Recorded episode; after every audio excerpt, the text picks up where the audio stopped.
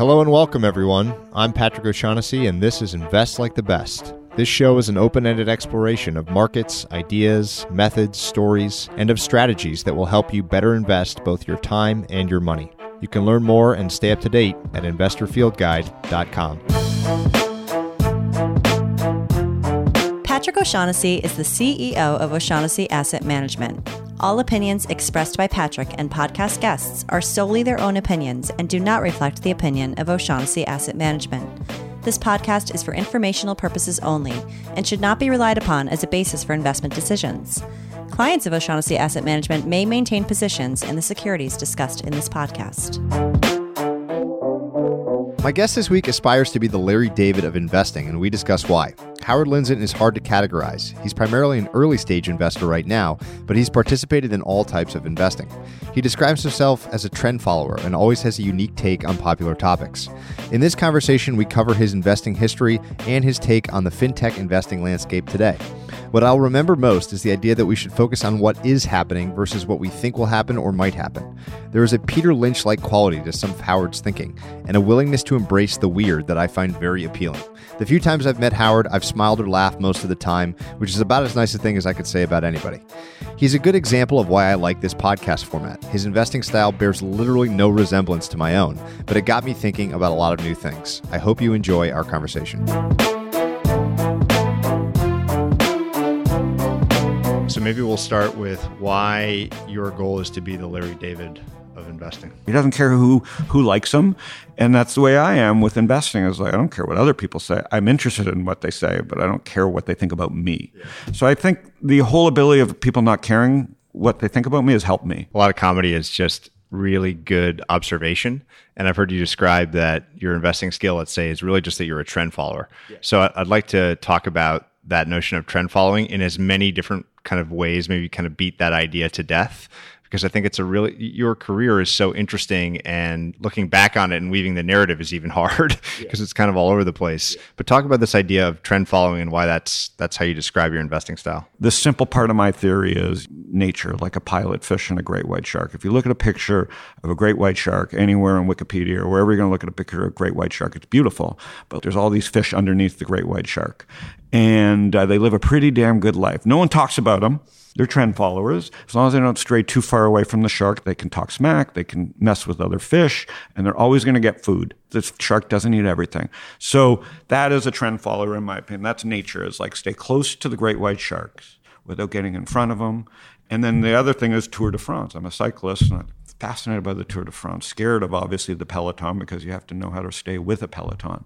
And maybe Twitter help and other things, meaning I look at Twitter and social networks as finally a global social peloton. If you know who to follow and you draft behind these smart people, you are a trend follower. You don't have to necessarily set trends. You just have to stay close to the trendsetters and money will be made.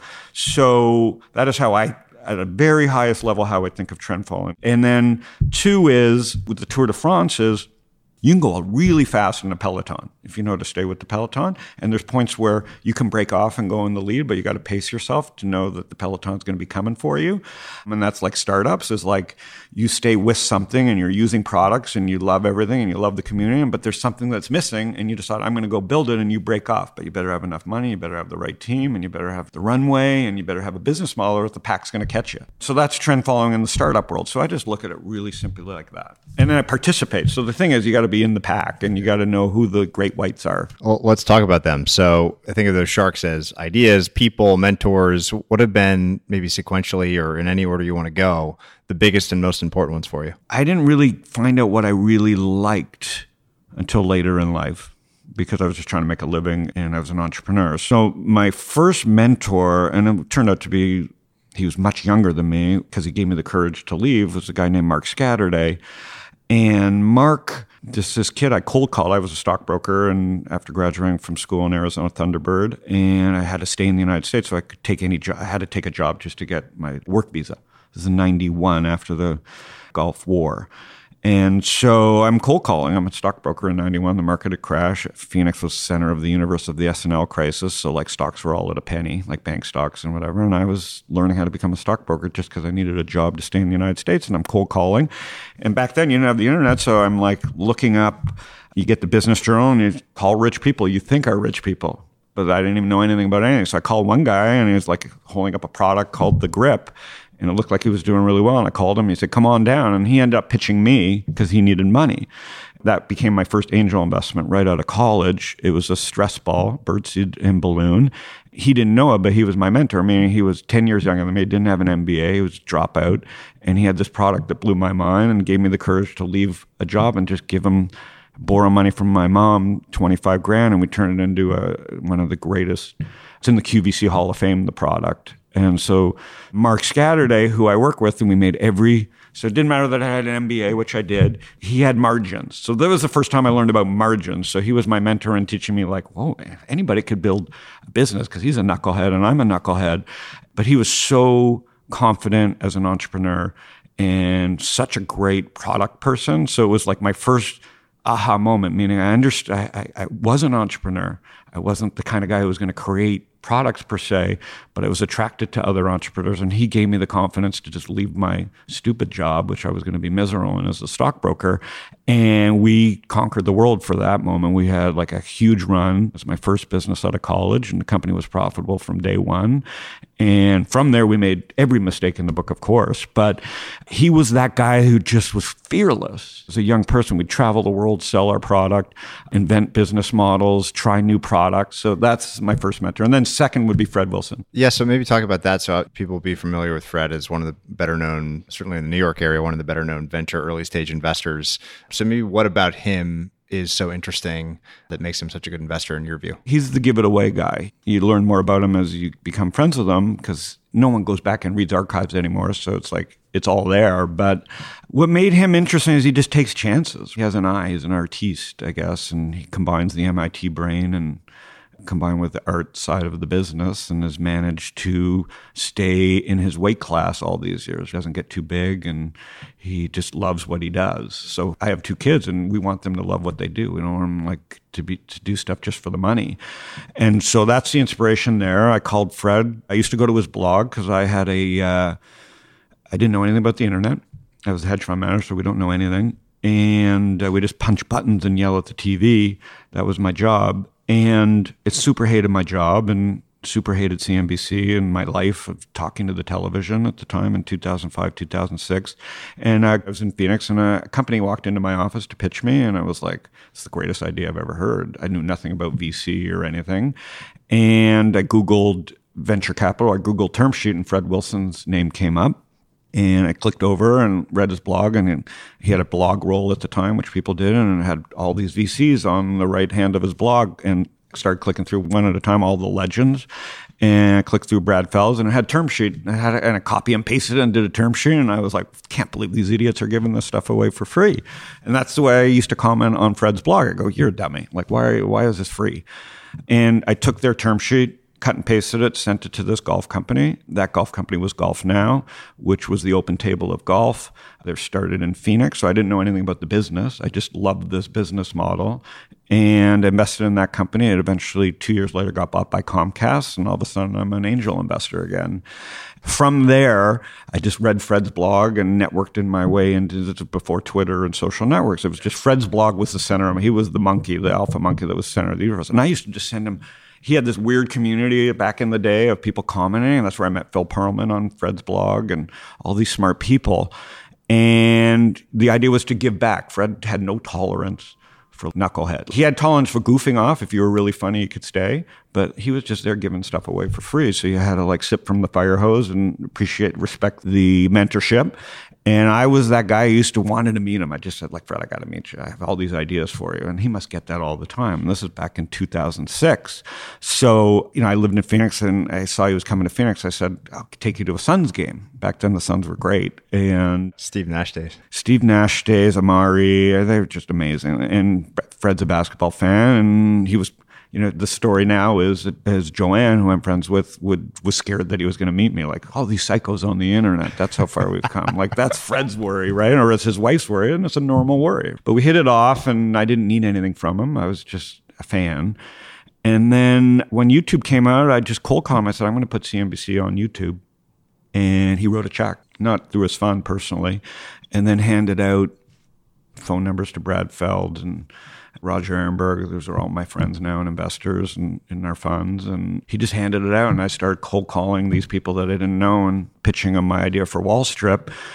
And I thought VCs were dummy because like I was 10 for 11 off his phone list. And, you know, I called Brad Feld. I go, Brad, you know, Fred gave me your number. I got an idea. I'm going to create CNBC on YouTube. And he goes, okay, I'm in for 50 grand. I, I go, well, you're an idiot. Like, I thought you guys do due diligence. so I cobbled together 600 grand off Fred's phone list in 2006 for a show that did not exist. Wall Strip. Had no cast, Wall Strip. And seven months later, we sold to CBS. So you tell me how that, I mean, that's just, you're a legend if you can pick guys like me who have no experience and we sell to CBS. Now, everything happened correct and we made a great show and it was really fun and i was larry da- the whole point was i'm going to be larry david. I mean we're going to make fun of me in every i think episode. you might be kramer. Your whole life's a fantasy camp. Yeah so yeah my whole life's a fantasy camp. Well they look at me as that. They truly think i'm an idiot and i'm okay with that because they like investing in weird things and that's their skill and so I thought, well, I can do this too, because just writing checks like drunken sailors, maybe. But I had done this with the Grip, my first company that was a home run. And, you know, the reason I got into being a hedge fund, we were making so much money, by the way, at that first company that I was managing Mark's and my money. And it was in the 90s and stocks went up every day. FICO, all the medical stocks would go up. So I was like, I should start a hedge fund for us. so that's sadly, that's what got me down the hedge fund path, like thinking that a bull market was meant you were a genius. Yeah. So Sally, you know, I've paid my dues, people. Like it's not like an overnight success. I've just done stupid things for years and years. But the long term lesson is I have these incredible mentors that I'm attracted to. Obviously, there's some people in the network that come along, but we protect the network. These guys are magicians at what they do, and you pay it forward and you keep building the network, and these products keep allowing you to do it. But we sold to CBS and it wasn't just that Fred gave me money. He took my call every time there was a problem. Like I just thought that was normal. That is not how VC works or angel investing. He is a true artiste at this stuff. And and so is Roger Ehrenberg and Brad Feld. I'm friends with them to this day. These are the best in the business. And they will, if you know how to talk to them and if you respect them and, and if you have talent, they will find you or you will find them. That's how the internet works. One of the intriguing things about you is that every single person I mention your name to, like either knows you or says something nice, or you've used the word weird like three or four times today. And love to dig into that a little bit as it pertains to investing. And maybe now we can talk a little bit more about some of the actual investments that you've made and how you found them and how you came to the decision to invest in them. So, what about this word weird is, is so important? Well, I think if you go into a gallery in Chelsea or if you're walking around Broadway or looking for art, I've always been fascinated, maybe because of the, the idea that I was so shy as a kid that I was weird. And the fact that I was watching Johnny Carson when I'm eight, that's pretty weird, right? You don't think you're weird. You're just like, the fact that I'm fantasizing, maybe not about girls, but fantasizing about being on Johnny Carson is damn weird. But the think being weird and not knowing you're weird is an edge for a while. And now being weird and being told you're weird is like a badge of honor. So I don't know, but I think you have to back weird people. You got to be crazy to start a company because you know in my generation it was all my f- friends in Toronto were lawyers, doctors, CPAs. So it was not a badge of honor to be an entrepreneur. Yeah. You stayed in Toronto and you the community was great and you know every year one degree of separation or two degrees or six degrees, let's call it. Now we're one degree. And so I think it's harder to be weird because of Instagram and everybody's trying to like live this life. And I don't care about what people I don't care who's reading me. And I think that allows me to be weird. I don't get excited if someone famous is following me. I don't change who I am. You know, my kids read me, my wife reads my blog. I'm just writing. And I think that keeps it weird. I like weird people, obviously, and they're not loved by everybody, whether it's Letterman or, or, or Carson, but the people who like them generally are smart people in my opinion. So that's the luck of it, I guess. Johnny Carson was loved by smart people. He was a silly guy. David Letterman was the silliest mofo of all time.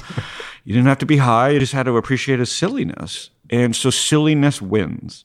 And I think the best investors embrace silliness. Now, Sequoia is not investing in silly. So, you know, there's two sides of this. There's the math side and the true understanding of tech, but then there's the art side. And I stick to what I'm good at, which is like I can't compete with Sequoia. I can't compete with Kleiner. I can't compete with massive amounts of capital, but I can definitely angle of attack this thing in many different ways. From an investment standpoint, we, I think weird is like unique and on average slightly off putting, not like wildly off putting, but slightly, which in the investing context could often lead to a mispricing. And that's how I think about all investing. It's just that something's mispriced or underpriced.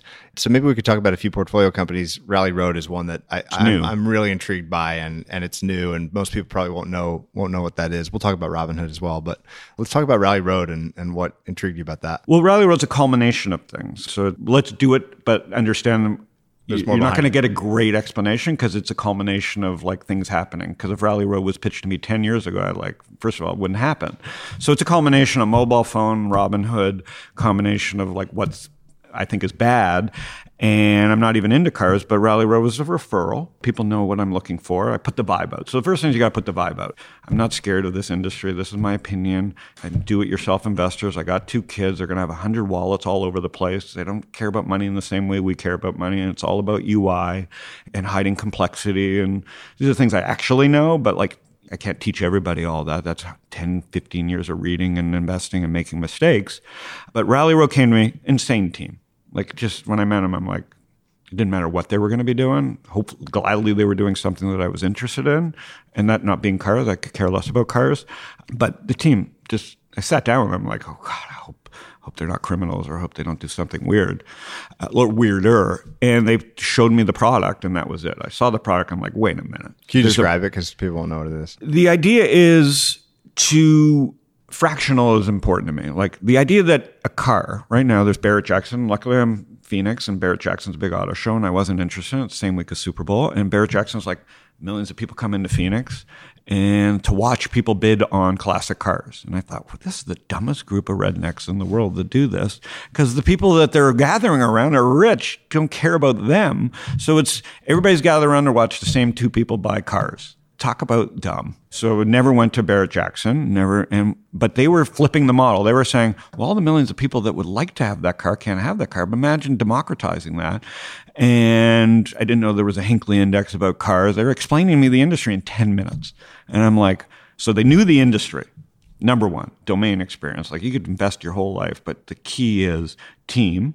Then I don't care about market size because I'm small but domain experience. Like you don't want to teach people to learn on the job. You want them to have scars from understanding the industry. So that was really important because I know nothing about cars. They blew my mind with how they explained cars to me in one second. Where I was like, okay, if you could build that, that actually would work. Even though I don't like cars, and would never consider myself a car guy. And so they took they reversed the whole model. Meaning, imagine we bought the car because we know cars, and then parceled it up and allowed people to buy pieces of cars okay, forgetting all the leaps of faith, that was the the idea. And I'm like, because of Robinhood and StockTwits and you know my vision of what people want to own and trade, and because Bitcoin exists, people are trading the same thing, but like digital air.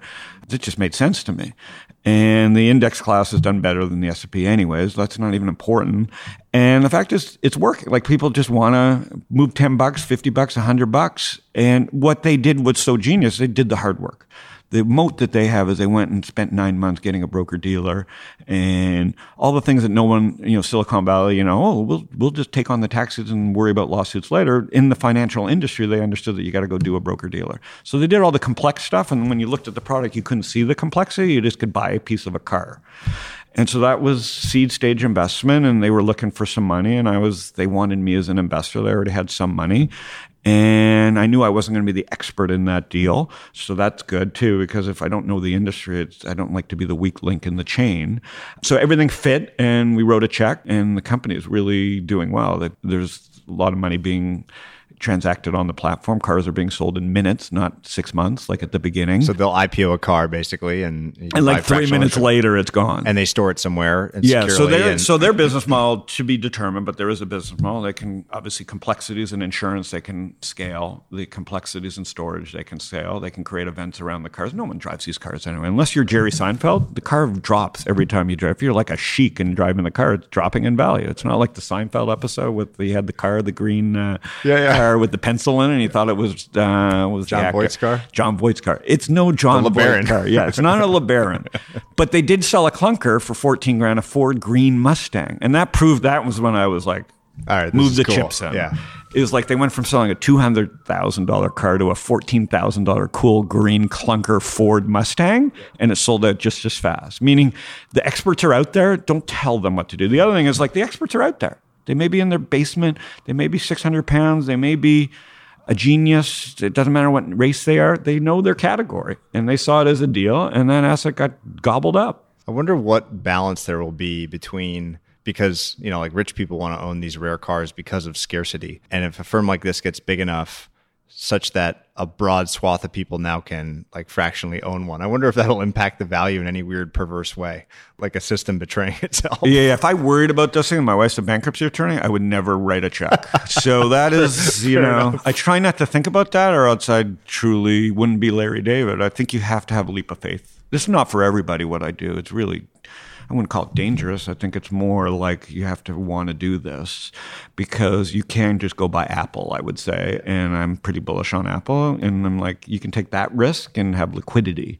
So this is all about leap of faith, being part of a team, getting some joy out of winning, but knowing you're going to lose a lot.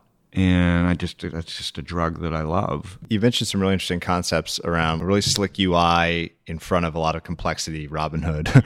and you know the fintech world probably as well as anybody, just having been around it forever, you know, built businesses in it, et cetera. I'd love an assessment just in general of fintech, what you think is valuable, where you think the big missteps have been, and maybe where like the pockets of opportunity remain. Yeah, great question. So uh, it's exciting to talk about because these are just opinions, but strong opinions loosely held, but stronger than most in the sense that I use products. So, and I'm only going to be as good in this industry or writing checks.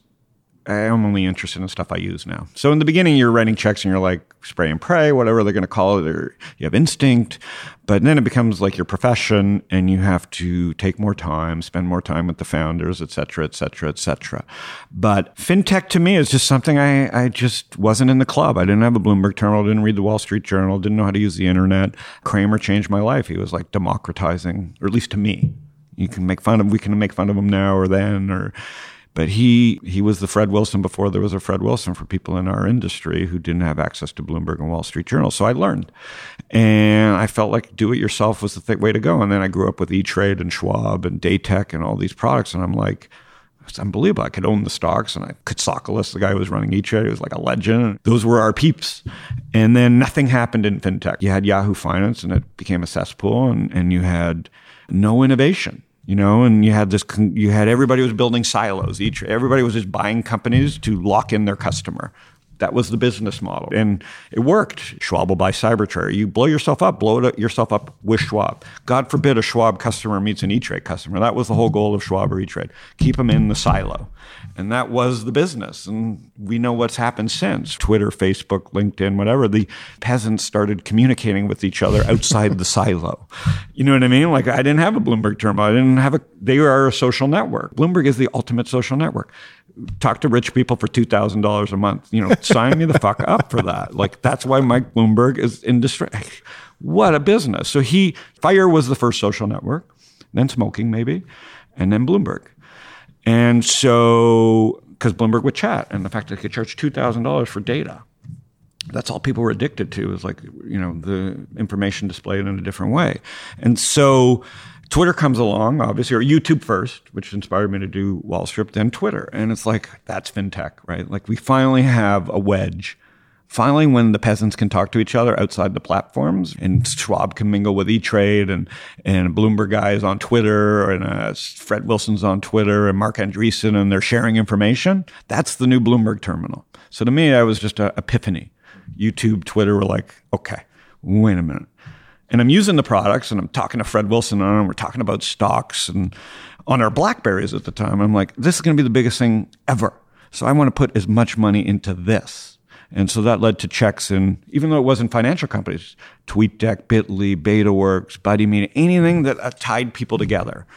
And it just right place, right time. And I only thought about these social networks from a financial because that was what I needed it for. So I think that was my edge is I wasn't looking at taking over the world. I was just looking at going as deep as I can with these tools with the selfish financial I'm going to do this for me. And that's what social networks allows. And still today, no one's doing it right because that's the opportunity, obviously. And so the other thing is, really, like Fred talks about, is constellation versus, because now we got to talk about China and Europe and United States. Like fintech is different all over the place. So in China, it's very much planetary. There's Alibaba, there's Baidu, there's uh, Tencent. They don't have Visa Mastercard. They went over them in the United States, everybody's still paying the two railroads. You got to own Visa and MasterCard because everybody's paying a toll. So fintech is way different in the United States than it is in China. I don't understand China. I don't want to go to, I've been there, but I don't want to go back personally. And, you know, I like Chinese food, so don't like take it as, as an affront, people. But you've been there, done that. And I just, I like investing in the States and I want to stay small enough that if I can't find deals in the US, I'm not doing my job. But fintech in the US is much different. As Fred would say, it's like constellation approach because maybe the App Store and there's no one platform to rule them all. And it's even going further. Kids will use 30 financial apps. They got Venmo, they got Square Cash, they got StockTwits, they got Twitter, they got Slack, Discord, Telegram, they got Schwab, they got Robinhood. And so you're not going to convince someone to hoard their money under one roof. Like my money is at Schwab because Robinhood and other companies still aren't there yet. I hate Schwab. God bless them. But I, I, mean, I log in there and I go, what are they do? What do they doing the opposite of what I want? Like I can't get what I want out of Schwab, and they have all my money. They just want to do other things. Show me my goddamn account that takes less than 30 seconds. So that was the opportunity. I'm, I'm unhappy with the products and how my money is being held and looked at.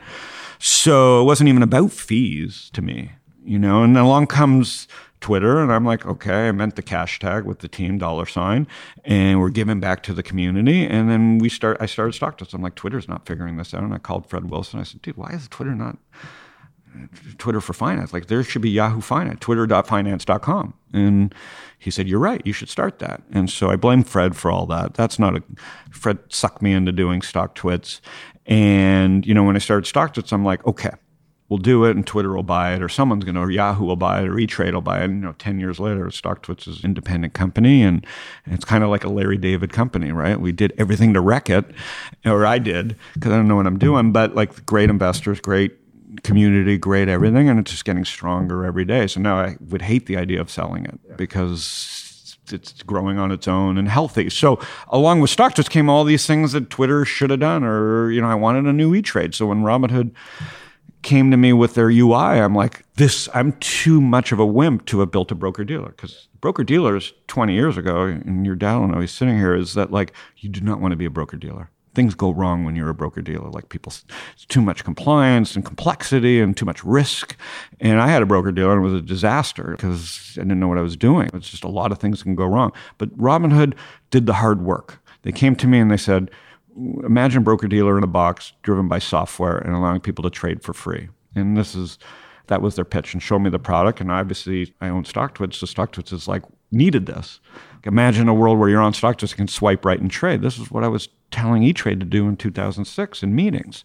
So they finally showed me the product, and I'm like, okay, if you really can build this, that was just a, a design. then this is a home run, and I wrote wrote a check, and it was like at the seed stage, and then I just worked my ass off for them, like for free, obviously, just pimping the company and the idea. And we got laughed at. The whole thing was laughed at for, still is. But people just don't want to play with it. And if you play with the product, you realize finally someone's teach. This is how you learn the language of finance. So the whole philosophy is you got to first learn the language. And the faster we teach kids to speak money and finance and trading and investing and losses and risk, the better. It's a universal language. You know, the last 30 years was go speak Spanish, go speak Chinese. I'm like, why shouldn't people like to have 300 bucks and parents teach them how to trade? Now they can on Robinhood.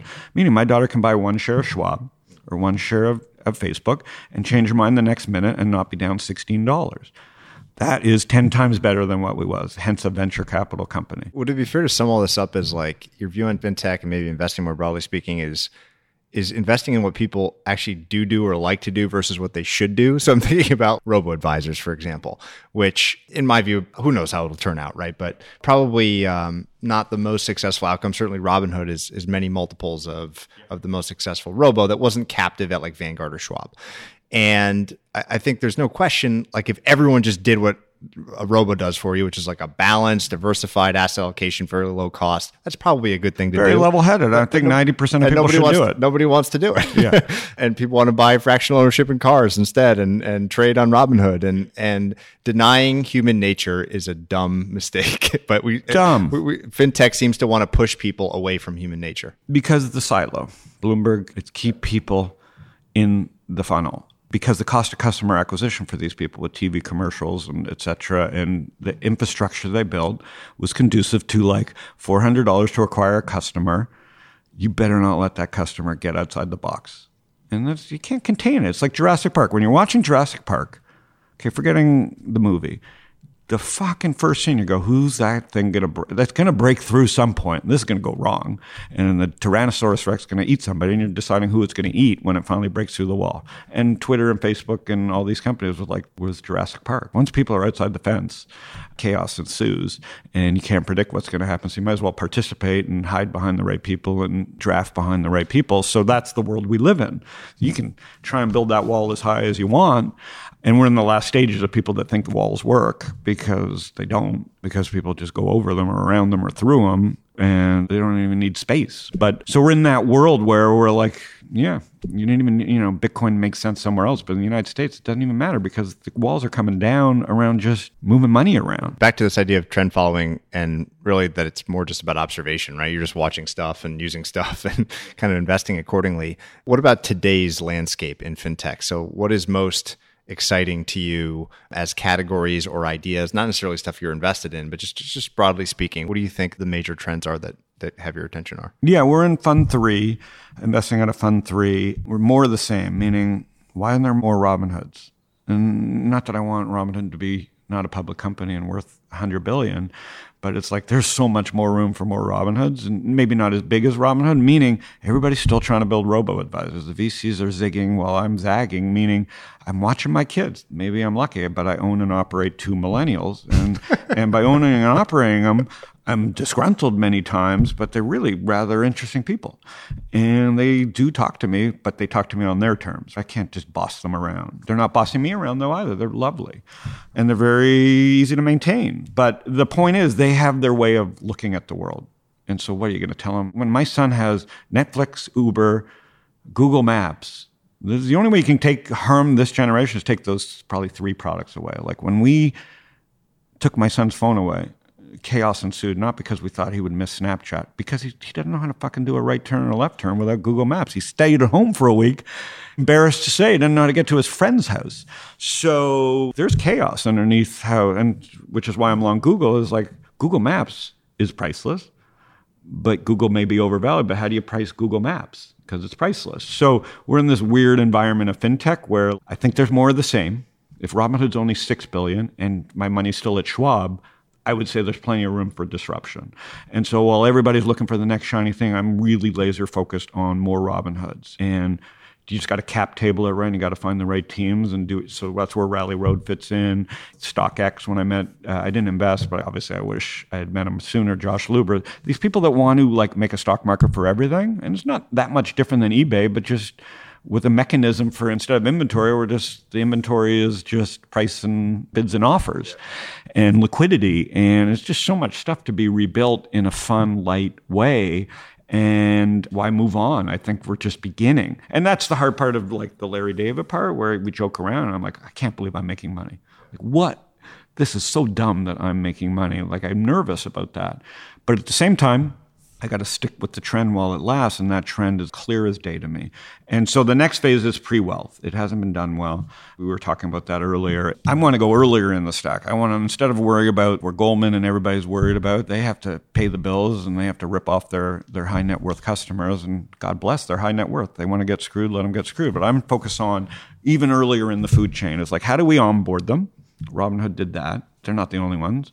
How do we onboard them and keep them happy? And there's all kinds of products around that from customer support because we invest in enterprise too. There's the flippening, which is happening, meaning fintech was so small that fintech had their own weird customer support products. Schwab would spin up phone centers to manage 5,000 people. Robinhood has way different demands. They're not going to go spin up a, a call center. They got to do it with software. So we're finally at this phase where fintech and actual enterprise software matter. So I can actually invest in enterprise customer support software Let's just focus on fintech. So there's just so much opportunity in fintech. And everybody thinks about fintech, they think about payments, they think about uh, banking. It doesn't interest me, those two. That's crowded with people because the the market size is so big. is so enormous. Yeah. Well, and the market size is so big. I don't care about market size. I mean, if great companies figure It's out luxury. stuff- yeah, it's the luxury. If my entrepreneurs or if the entrepreneurs in our portfolio are calling me asking me about the news, I'm like, wait a minute, what does that have to do with your next 10 customers? So I like that part of the food chain. And I would say fintech is like day one because I smart people are still going to blockchain and I hardly invest in that. So I mean, smart people are moving to fintech and smart people are moving to crypto. So that's you follow the smart people, and I would say it's really early. You, you mentioned earlier this idea of like domain expertise. Obviously, that's key. Anything else that you've observed across all of these different things, all these different companies about the teams that stand out as really important that you look for? Yeah, I mean, the mistakes I made is if you're not an engineer at this point, starting a company is really dangerous. I can't look under the hood. I don't know what code looks like. I don't know. So if you don't have a code, if you're not the engineer, you're the sucker. And because engineers are the car mechanic, they, sorry engineers, sorry engineers, but the, That's to their benefit. uh, yeah, it's to their benefit, and you get good. You know, I used to say punch a banker, hug an hug a developer. I would say now it's you know punch a banker, hug a designer. So like now UI matters almost as much as engineering and design. So we're really moving, iterating fastly. But like I think you have to have a key partner that's an engineer and really can take your ideas and take the complexity out. And so that's what fascinates me is like forgetting voice for a minute because I'm not participating in the voice world, the UI of phones and the ability to just look at all your money off from your phone, a couple using your face as your recognition. It's like freaking freaks me out. But people are doing it, so I got to participate in it. So I think besides domain experience, you really have to have some a partner has chops around building things, which goes back to Mark Scatter, my first partner. He could build shit, and he was an engineer not of that form of of technology. He was an engineer of product. So I think the next the people who can build product are key. And I've learned that I'm not a product person. I'm an idea person. So I'm better suited to investing than operating. What about um, other dimensions of fractionalization? What else interests you? Uh, my friend Ted Seides just had an awesome podcast with this guy who's doing this in minor league baseball. So, you know, minor league baseball players are basically selling part of their future stream of earnings as like a stock, basically. Been tried, but I love that idea. I just wouldn't invest in it. And um, I was listening on the way in here today to a podcast with a guy uh, named Kevin Kwok, who's a really interesting. I think he works for Greylock or one of the big VC firms, and he was talking about this idea of if he could choose a couple mentors and give them sort of like one or two or three percent of his future earnings, if it meant he got to talk to them every week, like maybe that's a trade that we make. Great question. This goes into greed and Serenity Now, which is another thing from Seinfeld and Festivus. It's like, Jesus Christ, what made Seinfeld the best show in the world is they were just talking like we would wish we could talk. Yeah. Seinfeld with Serenity Now is like everybody's worried too much about greed and like how much do I have and and then on the other side it's speed and there's mistakes with speed. But really the point is with Fred, when I saw him, I bought his mentorship, meaning I didn't care like what what did he deserve? I probably gave him way too much ownership of my company, but that bought me the right mentorship. Right. And I don't worry about that. So the cap table is really important. You got to own, you got to really understand the pie, which is math and which is what you can live with and how you start. The cap table is really important. So you were saying what matters, cap table matters too, and the structure of the company and making sure you can look forward 10 years and not be upset with what piece of the pie you're going to be left. Otherwise, why start it? Those are the mistakes entrepreneurs make and VCs make as well. But fractionalization just blows my mind. The fact is, everything will be fractionalized. Why shouldn't it be? Vanguard figured this out. They just haven't put it on the consumer level. They're hoarding it to themselves. So fractionalization exists. They don't want the public to have it. Otherwise, Vanguard Vanguard should be offering the Vanguard 495 fund. Meaning, I'm pissed at Wells Fargo. Why is the next day Vanguard not offering a Vanguard 499? Because we can't punish fucking Wells Fargo because the next day they're they're in the S&P 500. The next day everybody's like, oh fuck Wells Fargo, I hate them. Uh, and the next day they put money in their 401k and Wells Fargo gets bought. So the industry, uh, in my world, fractionalization gives me the hope that we can punish the villains. I have people that I hate, the entities, Goldman, Wells Fargo, Shitty Bank, Skank of America, whatever we're going to call them. They just continue to live because there's no fractionalization. The S&P 500, I hate Vanguard, not because I hate it's a beautiful idea, but the fact that they're not offering me what I want, even though they have the technology, is makes them evil to me. And that may be because they just haven't thought of it. I doubt that. That may be because their technology and UI suck, for sure. And that may be just because they're greedy or lazy. And that's what's coming. I want to read the news and change. I want to discard things, not add them. Why is 500 stocks the right number? Why is 80 stocks the right number? Why can't it be Howie's 40 list, which is people, companies that don't upset me to the point where I'm screaming on podcasts? So I think until we get there, fractionalization is so inspiring. And luckily, Bitcoin came along that taught people fractionalization. Reasons, wrong reasons. The fact is, people are thinking in fractions, not in pennies and dollars, just fractions. Bitcoin's done a bad job in the community of like making it English. Shame on them. But my job is to teach English, make finance sound like English or whatever your native language is. Since I've got the consummate trend follower, any other major interesting trends doesn't need to be fintech, doesn't even need to be investing. Anything else that you think is changing in the world and worth our attention? Yeah, I think it's hard for. I can't imagine anybody investing in anything outside software. The stack is so like the fact that things can scale. If you build software right, whether it's Etsy, you know, once these Twilio and all these companies that people refuse to understand, Elastic's new IPO, forgetting valuation, something's happening. It's been happening since the internet started. So other than software, I'm not really that interested. And so that trend continues. Marc Andreessen, what is it called? Software eating the world. You got to understand software a little bit. But if you're buying oil companies, I don't know. God bless you. I hope you make a lot of money, but like, why? I understand price. price, yeah. But for me, fashion too. Like fashion meeting technology is, fascinates me, right? I call it fashology. The idiots on Wall Street call it athleisure, and so they've complicated it even further. It's just fashion meets technology. There's three companies, maybe four Adidas, but there's three companies. There's Apple, it's fashion and technology and luxury. There's Nike, fashion and technology, and there's I think Lululemon, which you know I've been talking about for a few years, well, eight years, but like really strong recently. Is these companies are both I would buy Apple products in a Lulu store. I would buy Lulu products in an Apple store. You know what I mean? And I, I won't. When Oakley kind of started this, with like Oakley had the Bluetooth, and I was like, I love Oakley, and I, I don't. I'll buy a Motorola Oakley's. I won't buy M- Motorola sunglasses, but I will buy Oakley sunglasses powered by Apple or Motorola. And I think it was great product, great company. Sold way too early, even though he got paid a lot by Luxottica. That was the first melding of fashion and technology outside of Apple. And so that was bought by Luxottica. And I've been fascinated by Oakley and the next Oakley since then. I think Lulu and, and Nike are those companies, and there's going to be hundreds more. So I think fashion meets software meets technology is the only interesting thing for me. Obviously, catching the, you know, I walk around Soho all the time. I think Soho is still the center of tipping point I just read Tipping Point. I was like, Tipping Point, why isn't he talking about stocks? Like, you're talking about hush puppies, talk about how it could have made money off that. And that's the way I look at the world is Tipping Point combined with price, combined with breakouts, combined with stuff that people don't see. I look at the all time high list. And then if it's a company that resonates with me, I'm like intrigued. And that's how it starts in the public markets. In the private markets, really simple. And I tell this to everybody. It's like, if Fred Wilson or Chris Dixon or these VCs aren't talking about it, what the hell do I got to worry about it? Penny stock to me. Like, don't not worth talking about. Fred Wilson didn't talk about Bitcoin until it was, I think, a thousand. Can you imagine how hard it is as a trend follower? Like as a trend follower, it was easy, but can you imagine how hard it is for someone to see Bitcoin at, to hear about it at 12 cents and see like one of the best VCs in the world get interesting at a thousand? But that was the buy point to me. That is like two. Warren Buffett hates it. Fred Wilson, Chris Dixon, those people like it. That's a pretty meaty market. So I try not to get that's the great white shark pilot fish again. It's like when the great white sharks are circling around technology, I'll look at public companies that hedge funds may have to buy because of that. And generally, price action, you'll be surprised how easy that system is.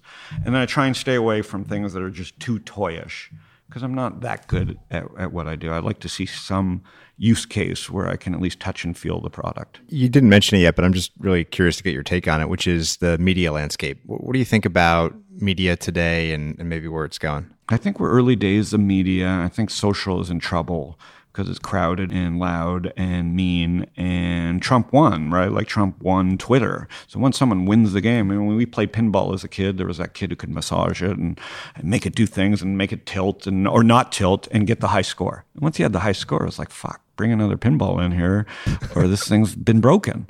And he broke Twitter. So unless Twitter shrinks and buys another company, my thesis is once the price trend ended here. It's done. Like that was the last hurrah. He beat the machine. The only thing left is nuclear war, and I don't know if he'll do that. God, hopefully, it doesn't. He's not crazy. But the point is, he's threatened it. So the only thing that can make Twitter more interesting is if he pulled the button, and that's not exciting. So he, he broke it, meaning Twitter has to reinvent itself because you can't beat Trump threatening nuclear war in 140 characters. So social is in trouble. You see it with Facebook. You see it. It's just a hypothesis that I have. So media is going to be interesting again. Obviously, you just have to attack it from the right angles. I was an investor in Blodget at Alley Insider, and I've been lucky with Wallstrip. I've been kind of. I love media. I don't think it's easy investing in it because the scale isn't there. You make a piece of content. That's the dumbest thing ever because it's not scalable. It lives, but it dies really quickly. So I don't love it as like a VC thing. I just love it as a thing. As a human thing. Yeah, as a human thing. I just am fascinated by media and I'll invest in it with my own money. Just don't want to put my LP's money in it because that's just not smart. Because I have to make returns. Well, this has been awesome. I mean, a lot of really unique takes on many different things. The, the closing question that I ask all my guests is for the kindest thing that anyone's ever done for you. I would say it would have to be my wife. She just puts up with everyday kindness of being distant or whatever and the entrepreneur life and the nomad lifestyle that I have. So I think just every day that she just kind of forgives me, there's always a fight because I'm just doing something dumb. Uh, so that would be the daily kindness thing. My daughter will send me these nice texts She's just lucky again. Like she'll just make me share her text with people. You know, screen capture. I go, who thinks like this as a 21 year old? So thoughtful, and so they continue to be the kindest people to me. My son is mean to me, uh, so that makes up for it. He just can't help himself, right? And I'm over that. Like there was a point where every dad with their son must go through this. I was warned about it being the daughter, but it turned out to be my son. You know, I'm best friends with my son. Play golf together. He's he thinks my friends are cool. He thought I was cool, and then a fucking something went off in his head and he was like, I hope you die. you know, and he didn't probably think that, but he looked at me like that. I was the Antichrist. And my daughter, who I was told was going to think that, never went through that phase with me. She just thinks I'm weird and and likes me. My son thinks I'm weird and leave him alone. And so that was hard. So you get, you know, the kindness is my daughter and my wife, and obviously my friends just are always nice to me. But kindness has changed. I mean, it used to be like, pick me up at the airport. That was what I associated. My dad would say, pick me up. I go, fuck, take a cab. Like, you know what I mean? So Uber, thank God for Uber that killed the airport pickup. So that's the kindest thing too. Uber is one of the kindest things. It's saving lives. We can talk about how mean they are and blah, blah, blah, but let's stop this because you know what? It, there is risk with everything. That's the kindest, weirdest company because it's created so much joy and weirdness from its and serendipity. Awesome. Well, serendipity's been the uh, the theme of the conversation. I thank you for your time. All right, thanks. Hey everyone, Patrick here again. To find more episodes of Invest Like the Best, go to investorfieldguide.com forward slash podcast. If you're a book lover, you can also sign up for my book club at investorfieldguide.com forward slash book club. After you sign up, you'll receive a full investor curriculum right away and then three to four suggestions of new books every month. You can also follow me on Twitter at Patrick underscore Oshag, O S H A G. If you enjoy the show, please leave a quick review for us on iTunes, which will help more people discover Invest Like the Best. Thanks so much for listening.